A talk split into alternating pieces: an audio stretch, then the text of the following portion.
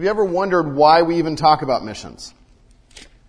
Why even worry about sharing the gospel with the rest of the world? Why is it necessary that people know about Christ?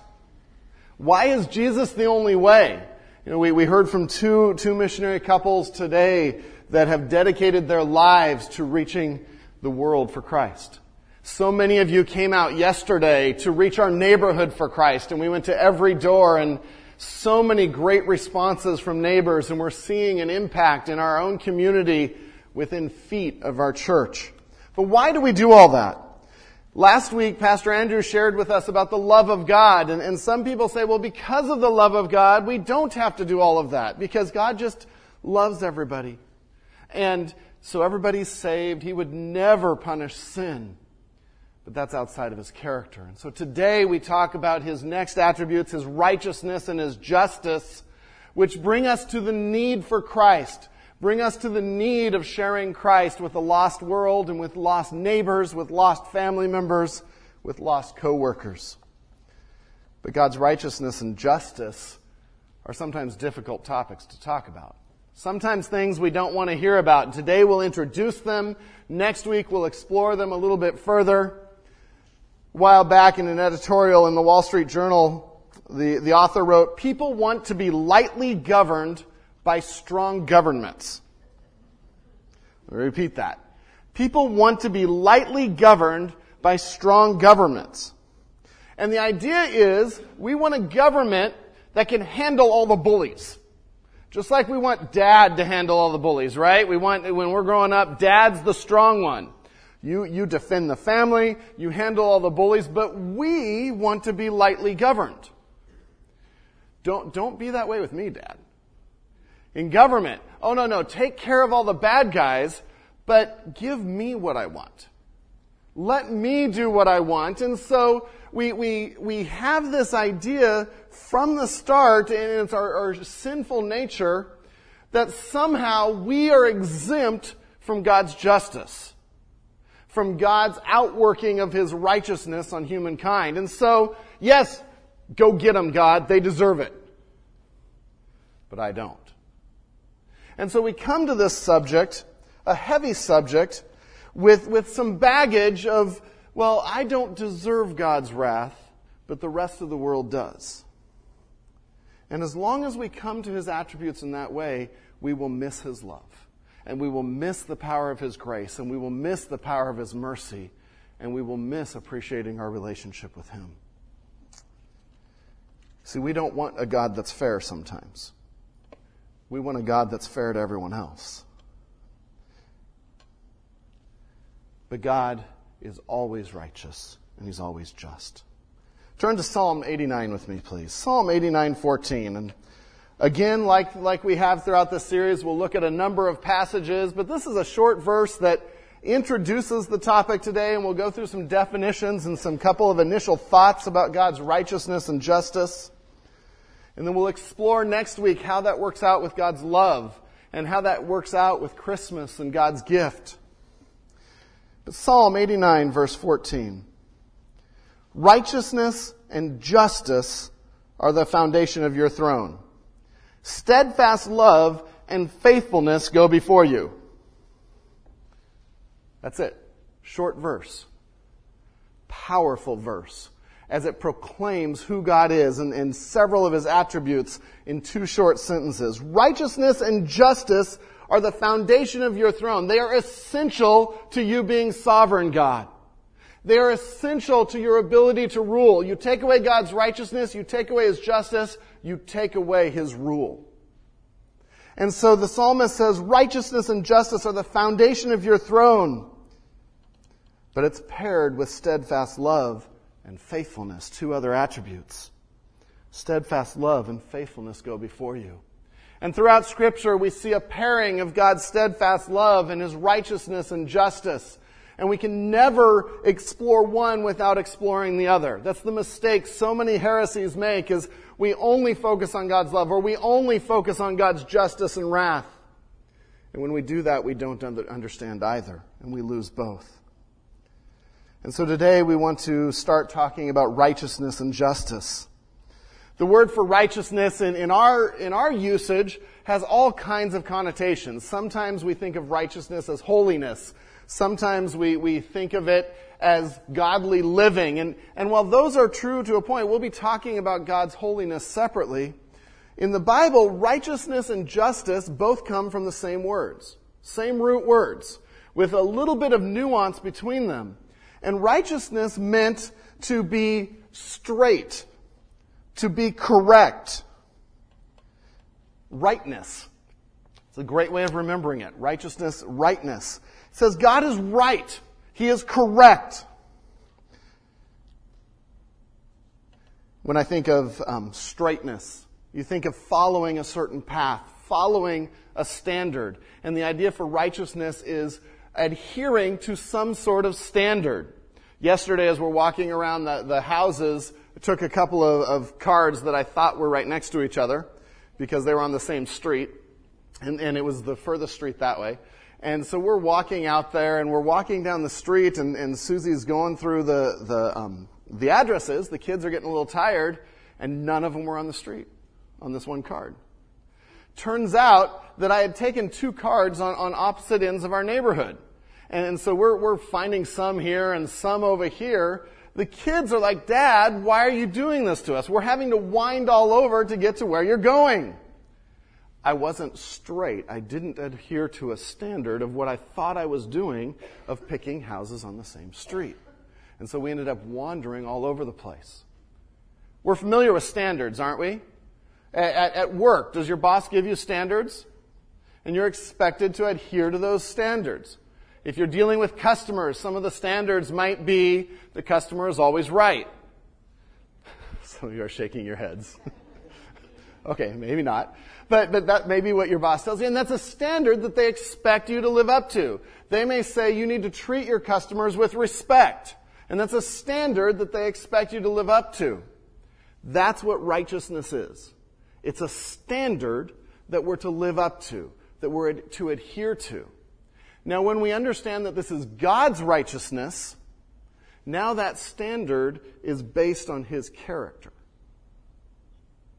And so our standard for righteousness, for God's righteousness, is to live up to God's moral character. How you doing on that? As soon as we define it that way, it's like, wow. Wow.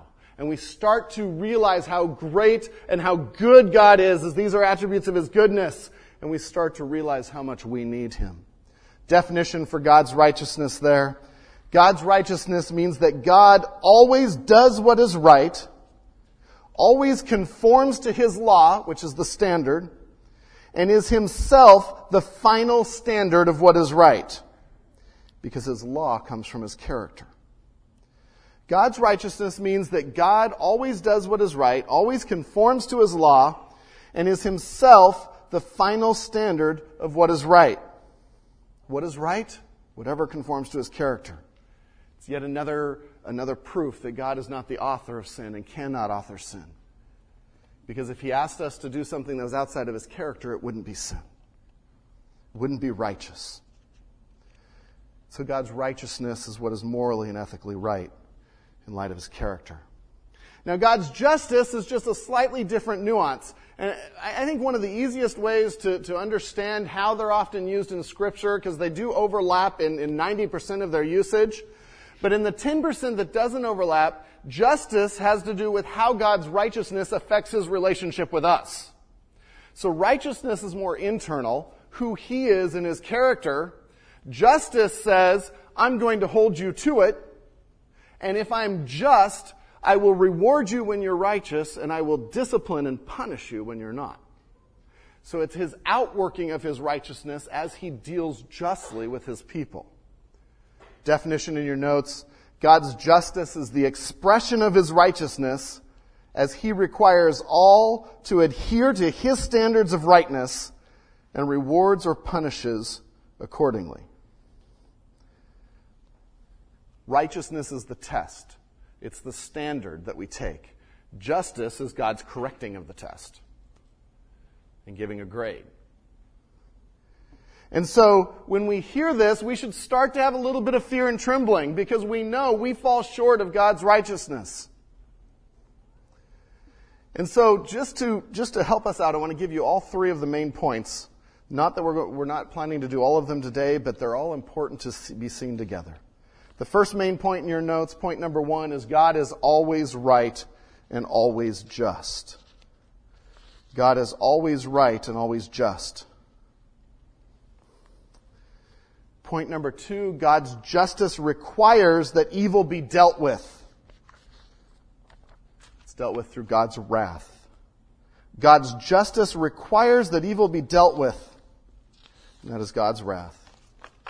And number three, that we're not going to talk about today, that's next week, but it's important to see it in the context. But God has provided what He demands. God has provided what we could not His Son, Jesus Christ. And so he has provided what he demands.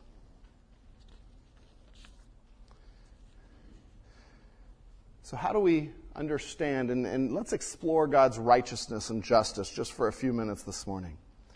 You're in Psalms already, and in several verses in Psalms. Flip over to Psalm 145, 17. Just a little bit to your right there. Psalm 145, 17. Point number one is God is always right and always just. He always conforms to His law. There is no variance. There is no shifting. He always conforms to His law. Psalm 145, 17. The Lord is righteous in all His ways. Not just some of His ways. Not just on days that are the first half of the week. The Lord is righteous in all His ways and kind in all His works. God is always right and always just. We put a number of verses in your notes again for study throughout the week. Um, it's a great chance for you in your quiet times to take the notes and look up the verses and explore it deeper. Psalm 92:15 gives us the other side of it. If he's always righteous, Psalm 92:15 says to declare that the Lord is upright, he is my rock, and there is no unrighteousness in him. And it says the same thing, but it helps my mind sort of get it a little bit more. He's always righteous in what he does, and there is no unrighteousness in him at all, not even a speck. And so God always does what is right. Moody Bible Dictionary has a great definition for the righteousness and justice of God. The justice of God means that God is entirely correct and just in all his dealings with humanity. Maybe you've seen a sign at, at, at a workplace, and Don, if you, I don't know if you have those slides up. Um, maybe you've seen a sign that looks something like this. Rule number one: the boss is always right and just. Those of you that work here at the church. Um, hey, hey. rule number two: if the boss is wrong, see rule number one. And we laugh about it, we joke about it because we know this isn't true, right? But it gives us a framework for understanding the righteousness and justice of God. Don, if you can go to the next slide. Rule number one God is always right and just. God is always right and just. Rule number two if God appears wrong or unjust, see rule number one. See rule number one. We'll talk about that. The first rule God is always right and just. A couple of, of ways to, to flesh that out a little bit. God's laws and commands are perfect as He is. So if God always does what is right and He's always just, then His laws and commands are also right laws and commands. It's the standard that we live to. Psalm 19 is a wonderful passage about the law of the Lord. Turn over there, Psalm 19 verse 8. And it's part of a, a larger section. These are two verses out of a larger section that I encourage you to read. The precepts of the Lord are right. You see that word right, same root as righteous. The precepts of the Lord are right. They're correct. Rejoicing the heart. Imagine for a minute if they weren't right. If they weren't correct. What would that do to your heart? See, these phrases are tied together. If we had no guarantee that God was right and just and giving us commands that were right, there's no joy. There's no ability to follow that. And so God, the precepts of the Lord are right, rejoicing the heart. The commandment of the Lord is pure, enlightening the eyes. The fear of the Lord is clean, enduring forever. The rules of the Lord are true and righteous altogether. And righteous altogether. Every instruction God gives in His Word is true. Every instruction He gives in His Word is right. And every time we, we ignore what He has written here, every time we go our own way and think we know better, we are guaranteed it is wrong. Because it's varying from the standard. Rule number one God is always right and just. His actions are always in accord with the law He established. God's justice, second bullet point there, God's justice means He gives people what they truly deserve. And this is the one that I would love to white out and ignore and say isn't true. God's justice means He gives people what they truly deserve. He gives to everyone what is due them. And, and we're setting up, he, understanding this is a foundation to understanding the need for a Savior and why Jesus had to come and why he had to die on the cross. Because someone had to take what we truly deserve. God's righteousness does not allow him to ignore what we deserve. Just as we would never ignore it with our children, just as we would never ignore it with each other, his righteousness gives people what they deserve, both good and bad, both rewards and punishment in Revelation 16, verse 5, and I'll read this to you. And I heard the angel in charge of the waters say, Just are you, O Holy One. You see, his justice, who is and who was, for you brought these judgments. For they have shed the blood of the saints and prophets, and you have given them blood to drink. And we read verses like this and we're like, whoa. That's God? God is just. He is righteous. And we tremble before him. You have given them blood to drink. It is what they deserve. And then the response.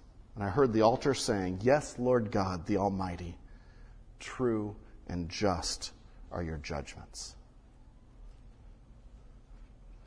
The end of Ecclesiastes, the last verse says, For God will bring every deed into judgment with every secret thing, whether good or evil. And so when we, when we read verses like that, we're left with the question, how are we still here? How are we even still alive? How has God had enough patience, and we'll talk about God's patience as another attribute. How has He had enough patience to let us live, to bring us a Savior, to send His Son in that manger, to die on that cross? And it's because of His love and His justice and His righteousness. Rule number two there, if he appears wrong or unjust, refer to rule number one. It's our error, not his. It's our error, not his. See, if God appears unjust, it's not that he's unjust, it means we aren't seeing the full picture. We haven't seen everything that's going on. Turn to Psalm 73, verse 11. Psalm 73, verse 11. And they say, how can God know? And the psalmist here is interacting with perceived injustice. Life isn't working out the way it should. Psalm 73:11. And they say, "How can God know? Is there knowledge in the Most High? Behold, these are the wicked, always at ease. They increase in riches." You know, they say crime doesn't pay, right? But we can look around all over and see crime paying. We can see evil paying, and that's what the author is seeing. Behold, these are the wicked, always at ease. They increase in riches. All in vain have I kept my heart clean and washed my hands in innocence. For all the day long I have been stricken and rebuked every morning. Jumping to verse 16. But when I thought how to understand this, it seemed to me a wearisome task until I went into the sanctuary of God. Then I discerned their end. Until I went into the sanctuary of God, then I discerned their end. Then I saw the last chapter of the book. Then I saw God is just all along, and He is working His plan. His plan of love and mercy and grace and righteousness and justice all together. See, if we're struggling with situations where we think God is unjust, where we think God isn't fair, we have to remember a few things. The justice of God must not be evaluated on a short term basis. I can look at a situation today and say, God's unjust. He's outside of time looking at all of, of history, all of the future at the same time, and he is perfectly just. The problem isn't with his unrighteousness, the problem is with, with my lack of perspective. See, God's sovereignty is allowing it now. His plan is allowing the injustice for now that we perceive that isn't really an injustice, but He's allowing it for now for the greater good of God's glory. For the greater good of God's glory. That person that you may be frustrated with, and why isn't God striking them dead? Or why isn't God judging them in some way? Maybe God is bringing people into their lives that are showing them who Jesus Christ is. And maybe this is part of God's plan for their eternal soul to be in heaven with Him. How dare we then complain that he is unjust and unrighteous? I encourage you to read the Ezekiel passage sometime where God says, You call me unjust? Let me tell you the truth. You're the ones that are unjust. You have no clue. So, rule number one God is always right and just. Rule number two if he appears that he is not, refer to rule number one. He hasn't changed. His word hasn't changed. In the next couple of weeks, we'll look at his wrath, his justice that comes from his wrath. We'll look at then his solution through his son, Jesus Christ.